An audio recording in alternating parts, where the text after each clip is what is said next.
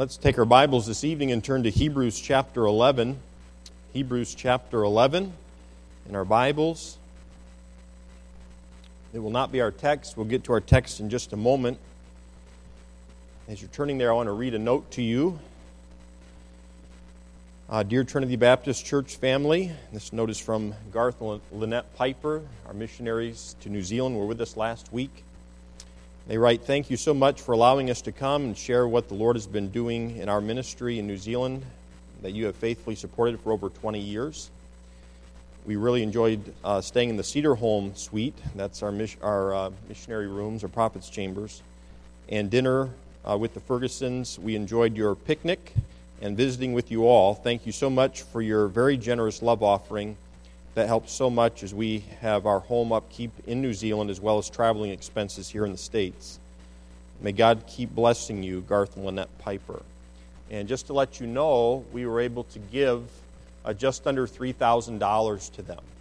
So I thought you'd like to know that. Uh, but that was uh, it's very exciting. So that's something to just praise God for. The giving has been wonderful throughout this year and something I've never quite seen before, uh, quite like this. And we praise God for that. So you should rejoice with me in that. I ask you to turn to Hebrews chapter 11. Um, I'm going to read uh, starting in verse 32. And of course, chapter 11 is about faith, uh, often called the Hall of Faith. I've heard it called that. Uh, all throughout this chapter, you read about people who by faith overcame and by faith obeyed God. And of course, it defines what faith is. It tells us that without faith, it's impossible to please God. And so when we read something like that, we automatically conclude, well, then I want to be a person of faith because I want to please the Lord.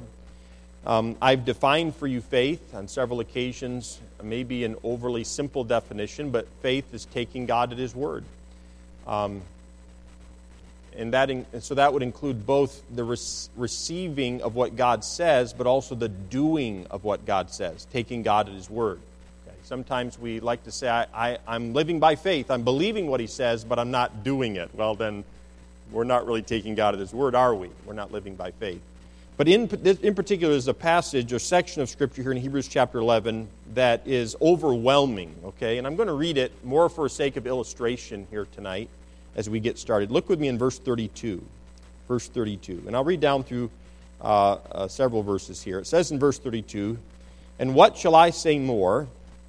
Or what shall I more say? For the time will fail me to tell of Gideon, and of Barak, and of Samson, and of Jephthah, and of David also, and Samuel, and of the prophets. And there were many prophets. We're going to look at one of those tonight. Verse 33 Who through faith subdued kingdoms. Maybe we, we could talk about Samuel, the prophet, uh, dealing with uh, King Saul, or maybe we could talk about Elijah, the prophet, dealing with Ahab, an idolatrous kingdom. But all, notice the next statement because when we think about subduing kingdoms, we don't really connect with that very well. The next statement says, wrought righteousness. Righteousness is doing what is right. How many of us ever struggle with doing what is right? Okay, so we can connect with this one. We can't really connect with subduing kingdoms all that well. We understand what it is righteousness. We know what that is. And the word wrought means to toil or to labor for righteousness. And he says here that there were prophets who labored for, who toiled, and that has the idea of calluses or blisters or weariness, exhaustion, fatigue. They toiled, they labored for righteousness. And they did it by faith. You know, sometimes I think we Sometimes we feel maybe alone in toiling for righteousness. Sometimes we feel alone. Sometimes we feel like, is it worth it? Sometimes we even lose track of what righteousness is. We lose our bearing a little bit. Uh, or we're the only ones. But we're not alone in that toil. And there have been prophets and many other believers before us who toiled, who committed, who labored for righteousness, obtained promises, it says, stopped the mouths of lions. Of course, that would be Daniel. Quenched the violence of fire, escaped the edge of the sword. Some of them escaped the edge of the sword. We think of Moses. Out of weakness were made strong, waxed valiant in fight, turned to flight the armies of the aliens, the enemies of God Women received their dead raised to life again. We've read about that, haven't we? And others were tortured. So some were victorious on this earth, others were tortured, not accepting deliverance that they might obtain a better resurrection. And others had trial of cruel mockings and scourgings, yea, moreover, of bonds and imprisonment. They were stoned, they were sawn asunder, cut in two, were tempted were slain with the sword. They wandered about in sheepskins and goatskins, being destitute, afflicted, and tormented, of whom the world was not worthy. They wandered in deserts and in mountains and in dens and caves of the earth. These all, having obtained a good report through faith, received not the promise. I'm going to stop there. It goes on. But I want to encourage you tonight with um, an idea or maybe just a word of encouragement to trust the Lord and press on in your walk with the Lord no matter where you are here tonight. And we have some, we have young people here tonight, and you're in high school, and you know, you go to school and you've got friends. And those friends aren't necessarily the best friends or the best influences on you, and they're encouraging you to do wrong. Um, or maybe they're not your friends, but but there's peer pressure. And I want to encourage you as some young people here that even though you may not feel like doing right, I want to encourage you to do right, to follow the Lord Jesus Christ. Um, and we have folks who are older than high school age, and some are still in their 20s, and some of us are in our, I can't say us anymore, some of you are in your 30s. Uh, then there's us in our 40s. Not you, Tim. Uh, some of us are in our 40s. But you no matter where we are, whether we're in high school or our, your 20s, your 30s, and our 40s, your 50s, no matter where we're at in life and beyond that, uh, there is always this battle between taking God at His word and walking by faith and trusting Him when we don't feel like it, we really, frankly, can't see it. It's not working. Life's not working out the way we thought it was going to. A situation in life isn't working out the way we thought it was going to. Our a marriage isn't what we thought it was going to be. A job, a ministry, it's not what we thought it was going to be. And when that happens, discouragement easily creeps in. And when we take our eyes off of the Lord Jesus Christ we always make bad choices. And I want to encourage you, as faithful members of Trinity Baptist Church, followers of Christ, stay the course. Okay, and there's some principles I think we can learn by looking at a man's life uh, named John, who was a prophet, who had presented and proclaimed and identified, actually identified Jesus as the Messiah uh, the Lamb of God, which taketh away the sins of the world. I mean, John the Baptist was a man who stood for righteousness, and he was a man who stood up against the religious estab- establishment of his day, and, and he didn't care. I don't think John the Baptist cared what people thought about him. I think he was a man of faith, and he was an excellent prophet.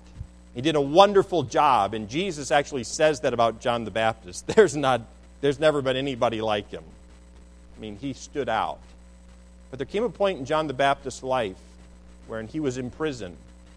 And normally our doubts come uh, when, um, when we're facing some opposition, some hardship. And John the Baptist began to doubt, and he actually wondered if Jesus really was the Messiah or not. That's where he had gotten to in his life. If that can happen to John the Baptist, I'm pretty sure it can happen to you and me too. And when we get to that place, and we're going to see how Jesus answers him tonight, and it'll help us, I think, in our walk with the Lord. Uh, so turn with me, if you would, to, to Matthew chapter 11, and that's where we'll be at for the remainder of the evening for the most part. Matthew chapter 11 is where we'll go. while you're turning there, I'm going to read another passage of Scripture to you. Uh, throughout the summer months and even back into the spring, I think we've, on uh, Wednesday evenings, we've been doing some Bible studies on Bible characters, characters in the Bible. We've looked at a number of different men and some women in the Bible. And uh, in the Old Testament, primarily, is where we've been. And one of the wonderful things about studying uh, people in the Word of God, and in particular, Old Testament individuals, is this.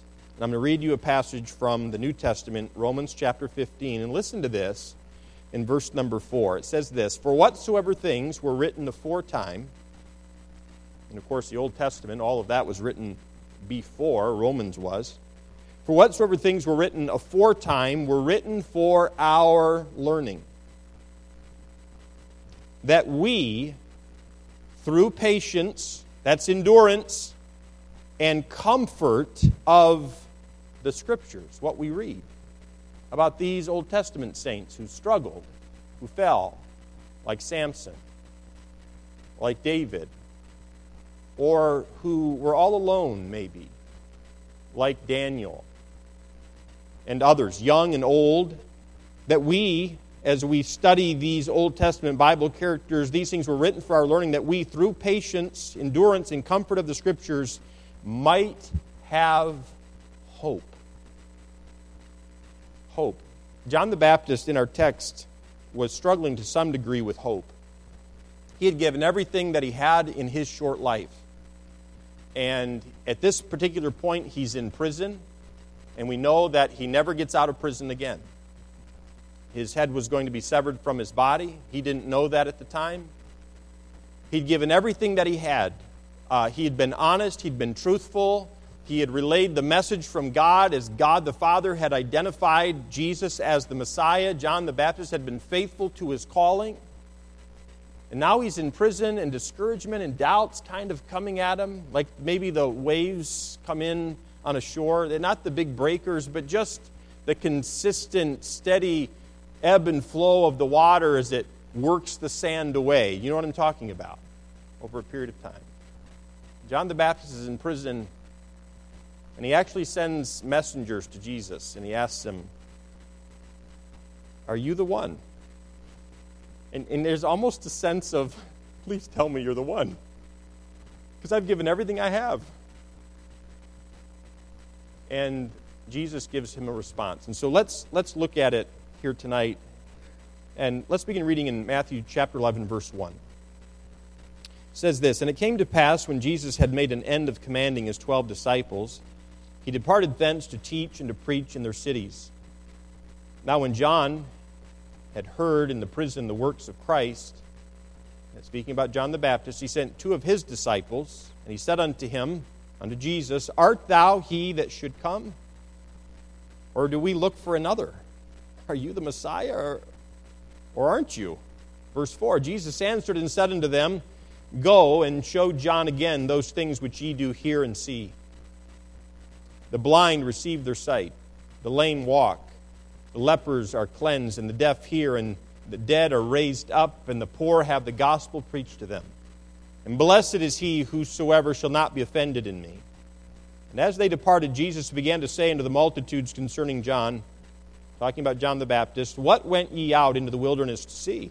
A reed shaken with the wind? What went ye out for to see? A man clothed in soft raiment? Behold, they, they that wear soft clothing are in kings' houses. But what went ye out for to see? A prophet? Yea, I say unto you, and more than a prophet. Jesus is talking about John the Baptist here.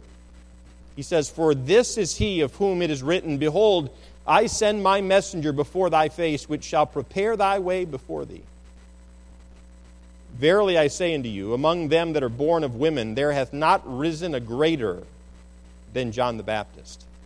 That's Jesus talking now. Notwithstanding, he that is least in the kingdom of heaven is greater than he.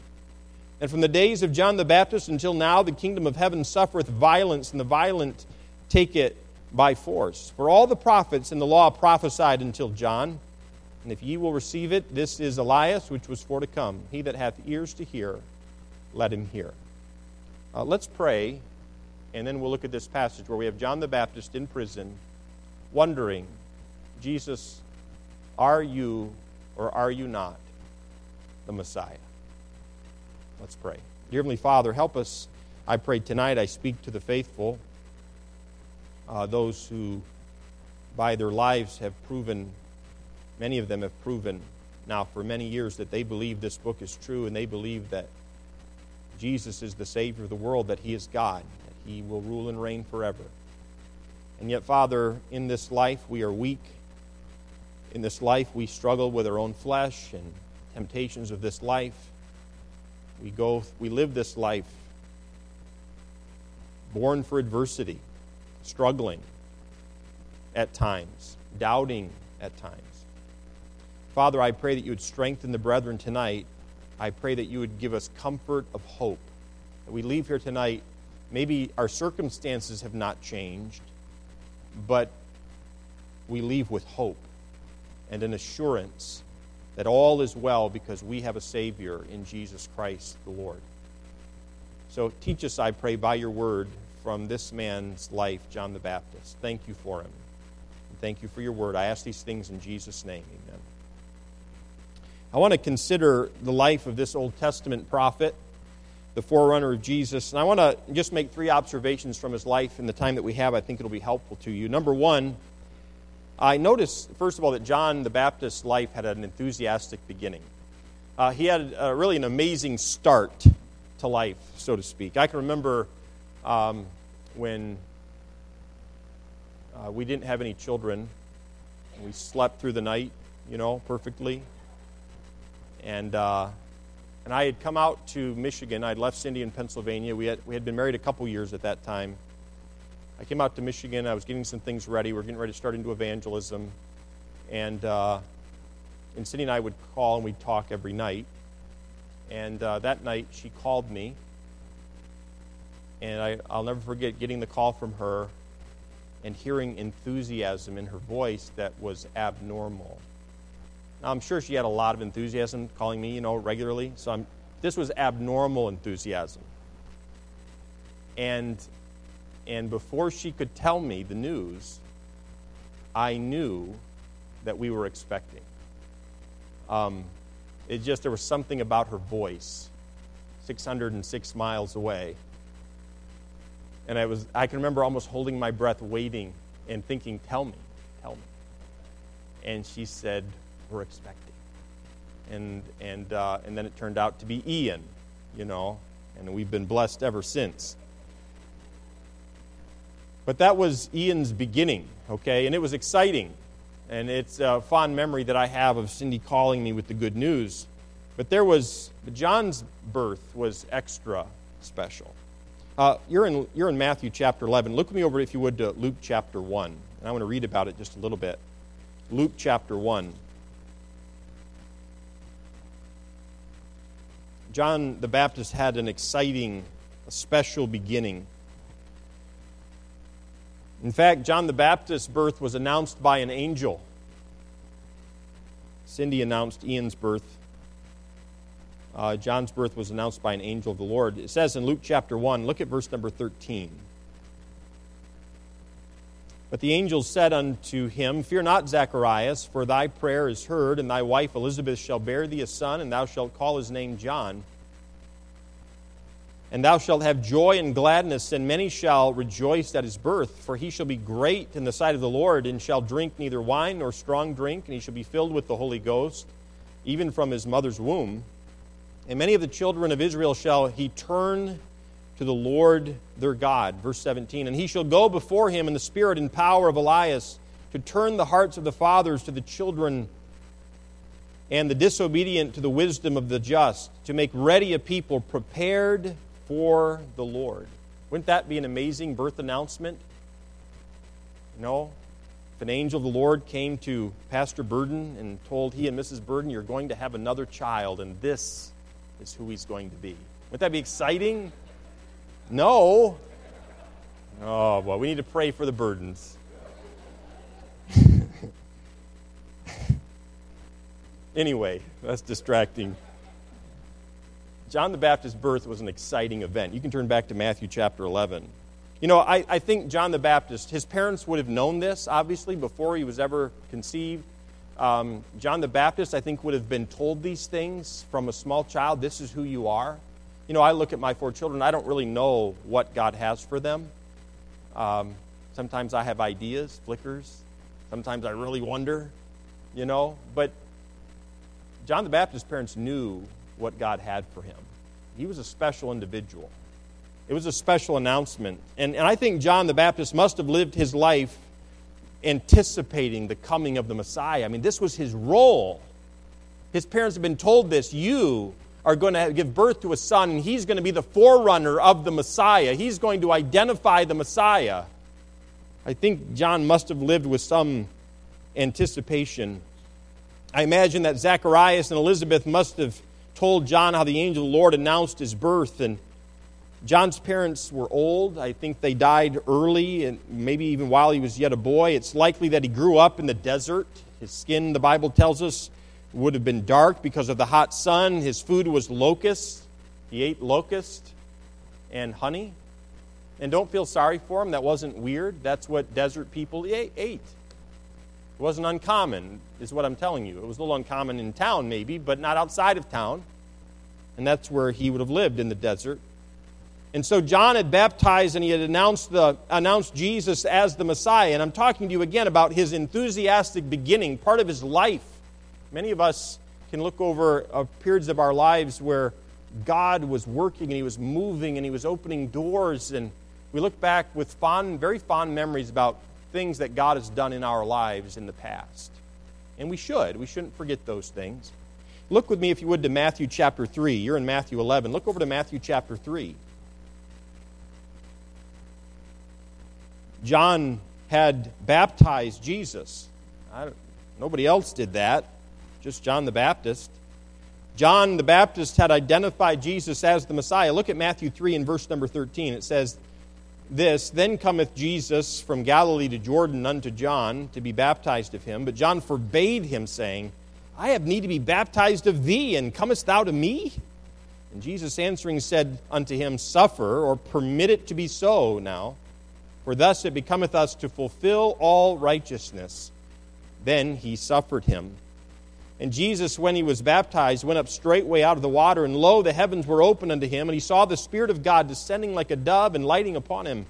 And lo, a voice from heaven saying, This is my beloved Son, in whom I am well pleased. I mean, this was something John the Baptist experienced. This was part of his role. I, do you not think that that was a highlight in John the Baptist's life? I mean, you think about it, we read that, we know that story, right? John the Baptist baptized Jesus. You think that would have been the highlight for you if you'd been John the Baptist? I mean, that might have been it. Or maybe it was when he, it, the Lord finally identified him to John the Baptist, and, and John the Baptist realized this is the Messiah. I wonder if the man slept for a while. And everywhere he's going, he's saying, uh, Behold, look and see the Lamb of God which taketh away the sin of the world. The Messiah is here. I mean, they've been waiting for him for all of these years, and here he is. Must have been so exciting. Some of us look back in times in our lives, some of us have had the privilege to go to New York City on the missions trip, and we've enjoyed some amazing things that God has done. I can remember going to camp as a young person and God working in my life. I can remember going to Harvest Fest and the Word of God being preached and knowing full well that God was speaking to me through His Word. You know, there have been different parts of my life where I can see how I, can, I knew God was working. There highlights. I think this had to be a highlight for John the Baptist. You know, John the Baptist had heard of Jesus, he had observed the results of Jesus' miracles.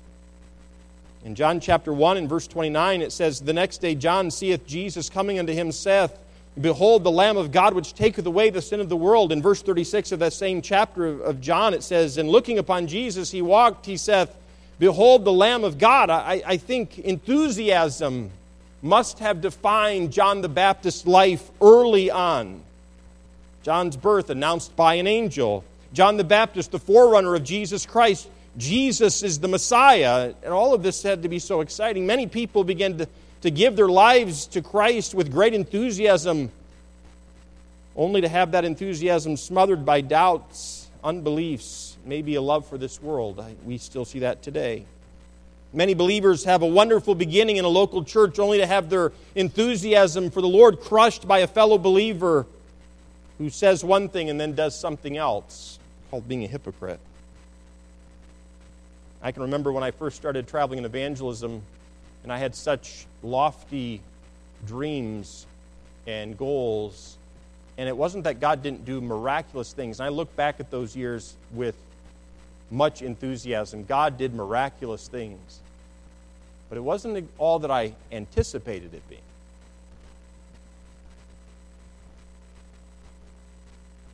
Sometimes people take us for granted. Sometimes life doesn't measure up to our expectations. Sometimes things get a little tight, and all of a sudden we begin to lose our enthusiasm. You know, surely John the Baptist could have said that. I'm preaching truth. I'm declaring the coming of the Messiah out of obedience to God. And yet, still, doubts came swirling into his life. And you're in chapter 11 of Luke, or excuse me, of Matthew. Look there, if you would again, Matthew chapter 11. Look at verse 1. You're there, I'm not. Matthew 11, look at verse number 1. And notice some of these doubts that John endured. And it came to pass when Jesus had made an end of commanding his twelve disciples, he departed thence to teach and to preach in their cities. And now, when John had heard in the prison the works of Christ, so he hears what God, what Christ is doing, but he's in prison. Life's not going the way he thought it was going to go. He sent two of his disciples and said unto him, Art thou he that should come? Are you the promised one? Or do we look for another? This is interesting to me. Wait a minute, John. You, God the Father identified Jesus to you. You're the prophet who identified him. God told you. You baptized him. You, you saw, you heard the voice from heaven. But now he's in prison. And, and even though he had this enthusiastic beginning to his ministry, he's a fairly young man for the most part. He's had a lot of success, a lot of expectations, but his expectations aren't being met. They're not being fulfilled the way he wanted it. And so he's in prison, and these doubts are swirling around. You know, after such an exciting beginning, John the Baptist, he's never going to get out of prison now. And with all this time he has to think, being in prison, I think he begins to doubt maybe Jesus isn't the Messiah. Maybe Jesus is just another prophet. Why isn't Jesus setting up his royal throne on earth? Somebody comes in to see John and tells John what the people wanted, that the people of Israel, remember, wanted to set Jesus up as a king. But you remember what we studied in John? Jesus refused it. Wait a minute. John has to be thinking, why would he refuse it? He's the Messiah. Of course, he's going to be king. You know, don't let discouragement hinder you from following the truth. And that's what discouragement will do. Discouragement will keep us from following the truth. Being discouraged with what God is doing in our lives, where we're at in life, will actually keep us, it will handicap us, it will weigh us down and keep us from following the truth, from walking by faith. Where are you, where are you at in life? Are you discouraged? Are you worn out? And there's different kinds of discouragement, I suppose. Are you worn out?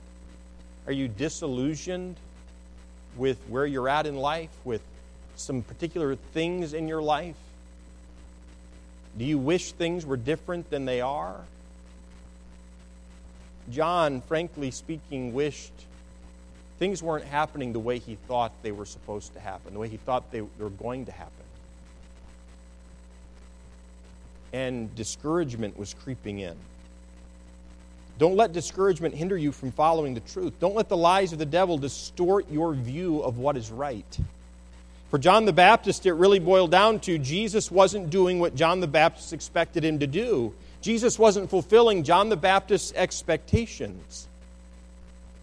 Sometimes in my life, God doesn't fulfill my expectations. There have been times in my life where it's not what I think it should be, it's not working out the way I think it should work out. You know, John endured these unfulfilled expectations. I think it's probable that John the Baptist, like Jesus' disciples, thought that Jesus was going to set up his earthly kingdom. I think John expected that. I think John expected that Jesus was going to cast off the oppression of the Roman government. I think John might have imagined himself announcing Jesus as king. I think he imagined that he was going to be out of prison at some point and that Jesus was going to rule and reign and that John the Baptist was going to be the one to be able to announce him. Here he is, the Messiah, the King of Kings. But things weren't looking that way. Jesus was denying the crowds, he wasn't embracing them, he wasn't de- embracing the pop- popularity. He actually seemed to be decreasing it at times. Maybe John thought that he would be the one riding ahead of him and exalting him and lifting him up. Of course, we know that didn't happen. And what's more, John was in prison. You're in Matthew 11. Look to Matthew chapter 14. Matthew chapter 14. If you want to know what happened to John the Baptist, we read about it here in Matthew chapter 14. Look at verse number 1 of Matthew 14. It says, At that time, Herod the Tetrarch heard of the fame of Jesus. He was famous. And said unto his servants, This is John the Baptist. He is risen from the dead, and therefore mighty works do show forth themselves in him. For Herod had laid hold on John and bound him and put him in prison for Herodias' sake, his brother Philip's wife. Herod had taken his brother his brother's wife for himself. Verse 4 For John said unto him, It is not lawful for thee to have her. John the Baptist told Herod, You're breaking the law of God. And when he would have put him to death, he feared the multitude. Herod would have killed John, but he feared the multitude because they counted John the Baptist as a prophet. But when Herod's birthday was kept, the daughter of Herodias danced. This would have been Herod's niece. She danced before them and pleased Herod. And it was not anything like an innocent sort of dance that she would have danced. Verse 7. Whereupon he promised with an oath to give her whatsoever she would ask. And she, being before instructed of her mother, said, Give me here John Baptist's head in a charger. Cut off his head and give it to me. That's what I want. And the king was sorry, nevertheless, for the oath's sake, and them which sat with him at meat, he commanded it to be given her. And he sent and beheaded John in the prison. And his head was brought in a charger and given to the damsel, and she brought it to her mother. And his disciples came and took up the body and buried it and went and told Jesus. And when Jesus heard of it, he departed thence by ship into a desert place apart. We can go back to Matthew chapter 11. John endured imprisonment, he endured unfulfilled expectations. Ultimately, John the Baptist was beheaded. Do good things always happen to people who do right? Yes or no? I'll, add, I'll ask that again. Do good people always, do good things always happen to people who do what is right? No. John the Baptist did what was right, and it cost him his head. You say, Pastor, that's encouraging.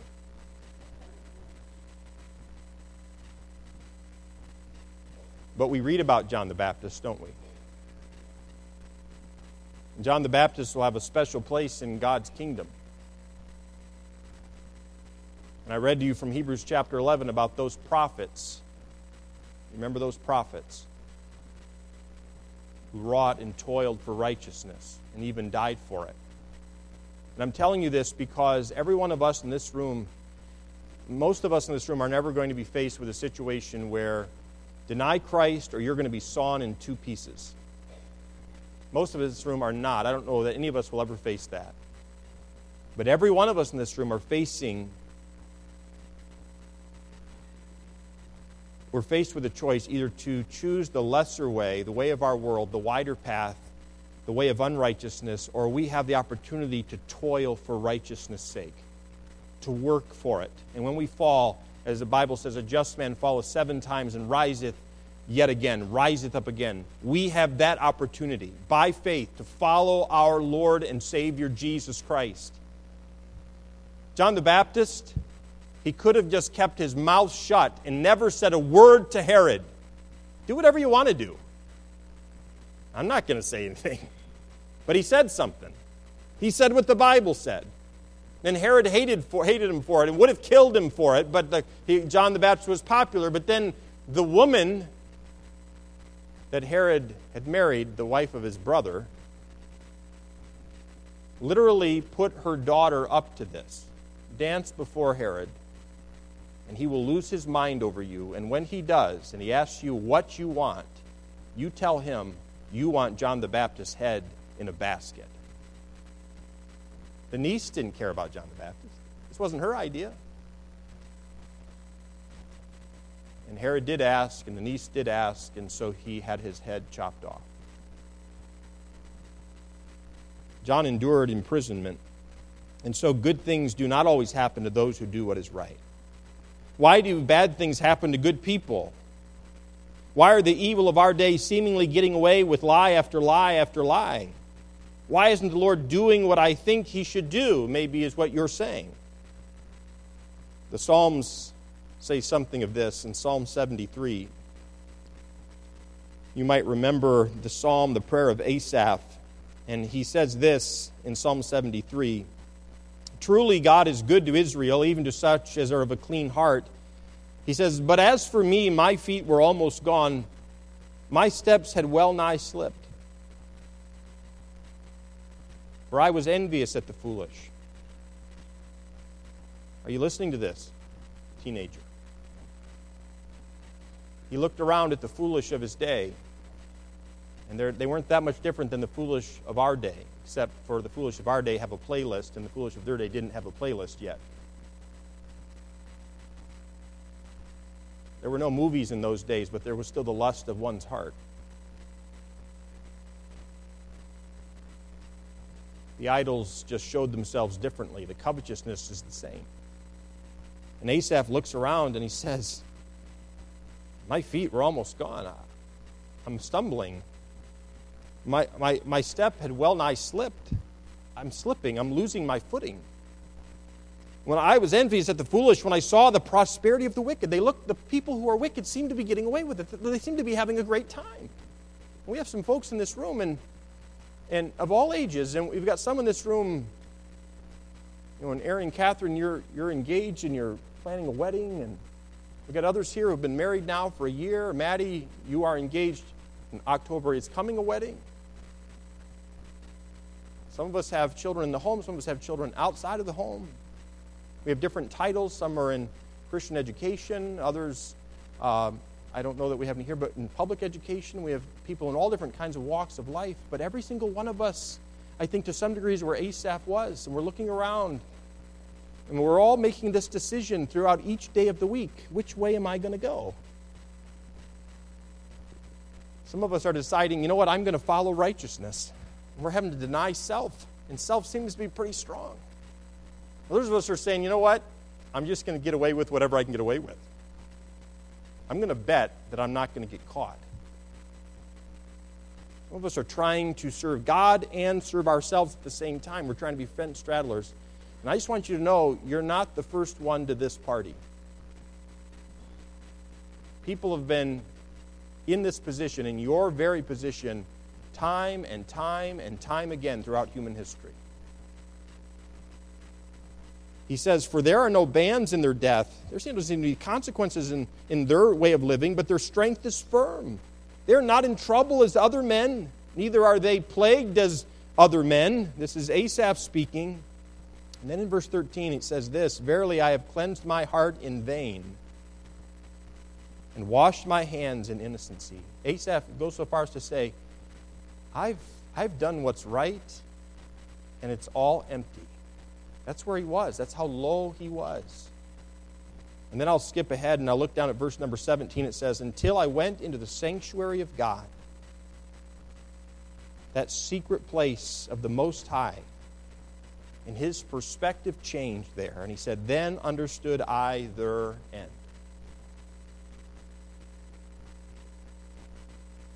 Every one of us, as we go through this next week, like we went through last week, we're going to make choices. And I want to challenge you, some of you who are in high school, some of you are in, not in high school, you're in elementary school. Can I challenge you to make the right choice? Make a choice that's based upon what God's word says. Stand for righteousness. Don't just go with the flow. And for all of us here, we're not in high school anymore, you're not in elementary school anymore. Can I challenge you? Don't just go with what your flesh, the inclination of your flesh is. Don't do it. And you might think in your mind at this very moment, but Seth, nobody's going to know. God knows. God knows. And everything that we do in this life is going to be made public someday. We're going to be known as we are known. Every word of our mouth. And I want to challenge you to run the race that God has set before you with patience. If you're in high school, don't bemoan living in this day and age. And I don't know that anybody does in high school. Don't, you know. I used to, when I was in high school, I used to think it would have been really cool to have been a teenager in the 60s because guys wore t shirts and drove Ford Mustangs and Camaros and Firebirds. And I hadn't seen a whole lot from the 60s. That's all I had seen. Volkswagen buses didn't enthrall me at all, but those Camaros and t shirts, for some reason, those were cool to me. But you know what? God had me born right where He wanted me to be born, and God had you born right where He wanted you to be born. Things are getting worse in some ways, and yet God is still more than able. And you know, as your pastor, and I'm speaking to some of you who are school age right now a little bit tonight, as your pastor, I, I want you to know I'm praying for you and I'm rooting for you. I'm behind you. I want you to succeed. And not just someday in the future, but right now. I want you to be unusual, not like the world in which you live. I want you to be different because God wants you to be different. Because Christ lives inside of you. Because you've been forgiven of your sin. You don't have to walk in that. I don't want you to be different from the other kids at school just because you go to Trinity Baptist Church and you, I need you to uphold the name of Trinity. That's not my greatest concern. My greatest concern is this may be all that you have. This might be the extent of your race. You may never go to college work and toil for righteousness. Be different. Stand for what's right. Do what's right. Obey the, the omnipotent, the all powerful Holy Spirit who lives inside of you. Don't look at it. Don't listen to it. Don't laugh at it. Be different. Say yes to your Savior. Say yes to the Lord, the Lord Jesus Christ, the Creator of the heavens and the earth. And it's not just those of us who are in grade school, it's the rest of us too. Say yes to Him. Toil for righteousness. I want to notice, and we'll end with this John's gentle reminder. He has this enthusiastic beginning. Many of us can remember a time in our lives where we remember the good old days. Sometimes we talk about those. But now we see John is enduring this terrible discouragement at the highest level. And many of us know what that is like. But then I see how Jesus encourages John the Baptist. And all of us need a reminder of the truth throughout our lives. Every one of us need to be brought back to reality in our thinking. And, and the best way for that to happen is to be reminded of who Jesus is. This week I texted a friend, uh, and it, I don't know all the words that I texted, but two of the words were this Jesus saves. He is our Savior. We have a Savior. We have a deliverer. Our hope is not in me, it's not in you, it's not in a person, it's not in an organization. And I'm so glad. Aren't you glad that your hope isn't in you? The older we get, the, the worse me sounds.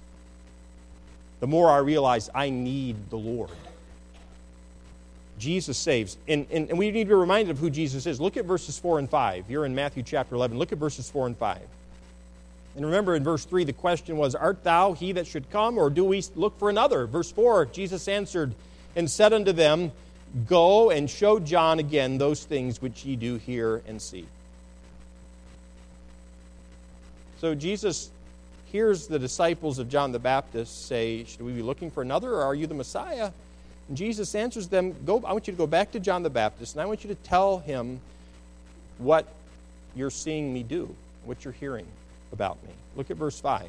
What was it that they were seeing and hearing that Jesus was doing? Verse 5 The blind receive their sight, the lame walk, the lepers are cleansed, and the deaf hear, and the dead are raised up, and the poor have the gospel preached to them. Jesus reminded John of who he was. That's what Jesus did.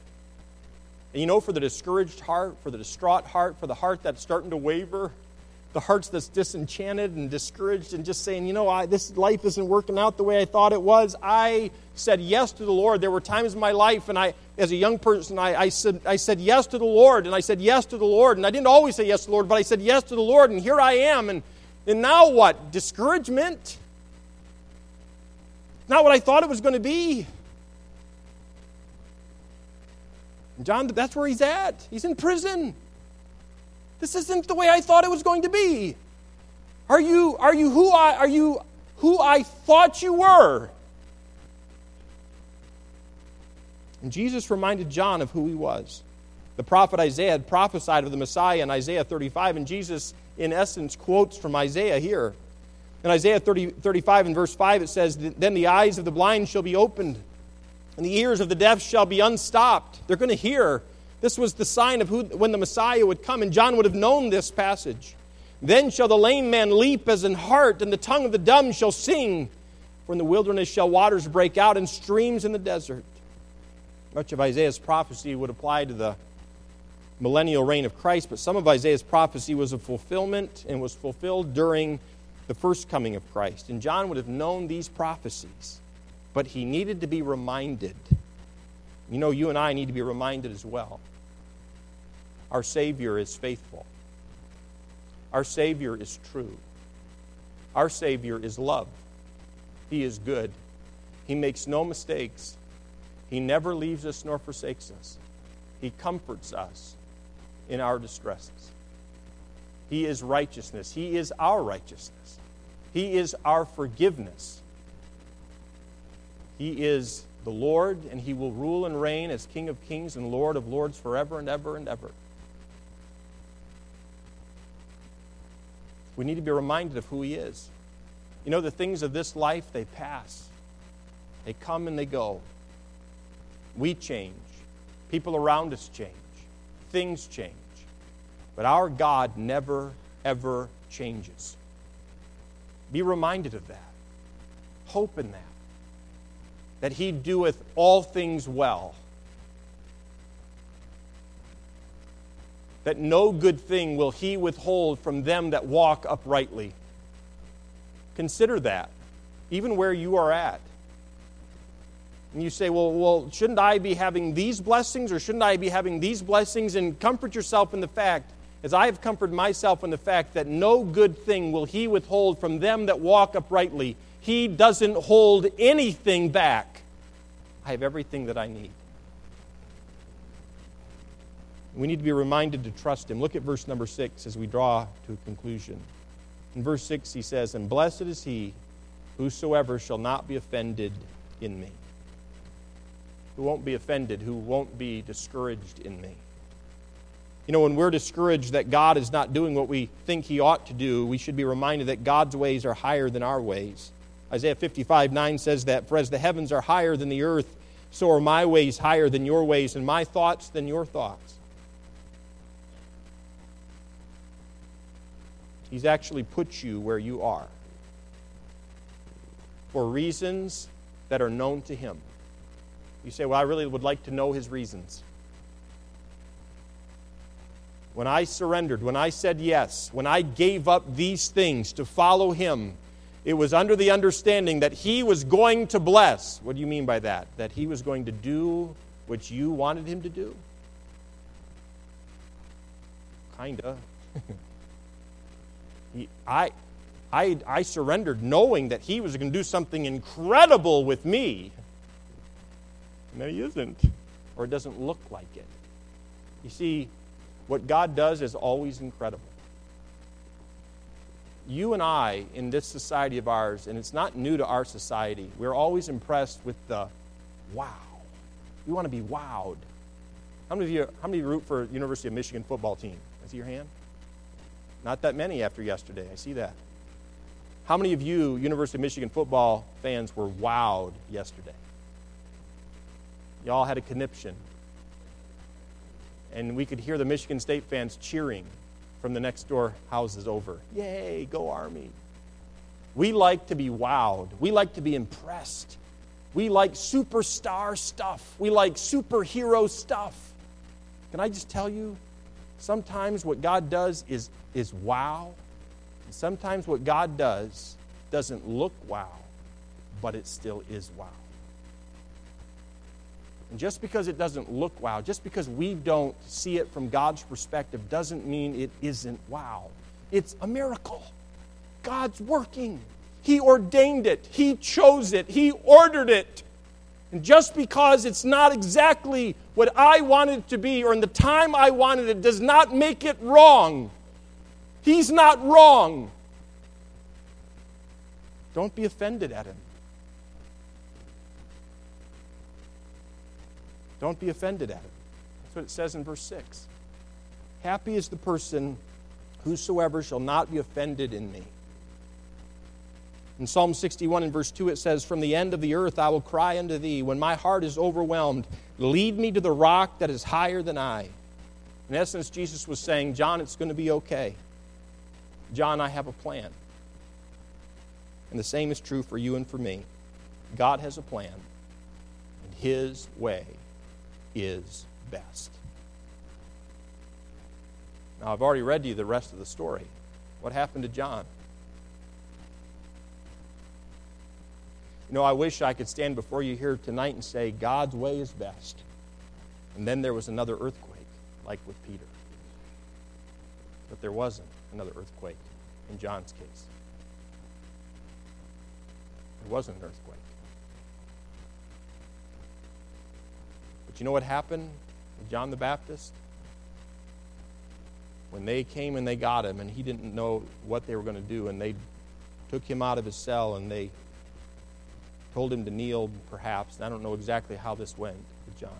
Maybe they had him kneel and they slung his neck over an old piece of wood and a chopping block.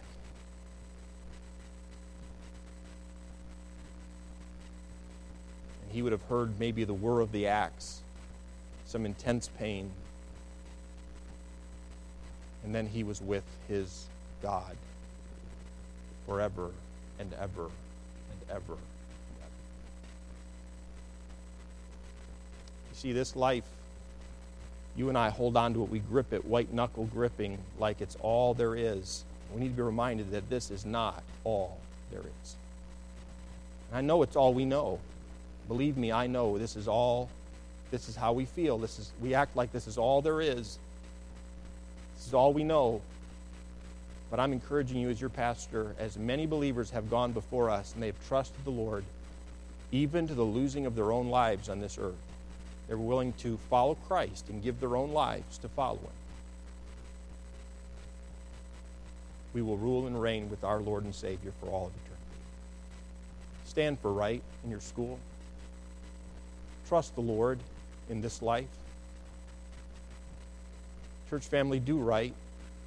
I've been reminded so much over the past year how easily we can fall, how vulnerable we are. In some ways, it's made me terrified for you as, as my church family. Then I'm reminded of who we serve, and I'm encouraging you tonight look to your Savior and live for Him. And say no to the devil. Say no to unrighteousness. Say no to unbelief. And by faith, as you and I stumble and fall through this life to some degree, let's live to the glory and praise of our Savior. Okay?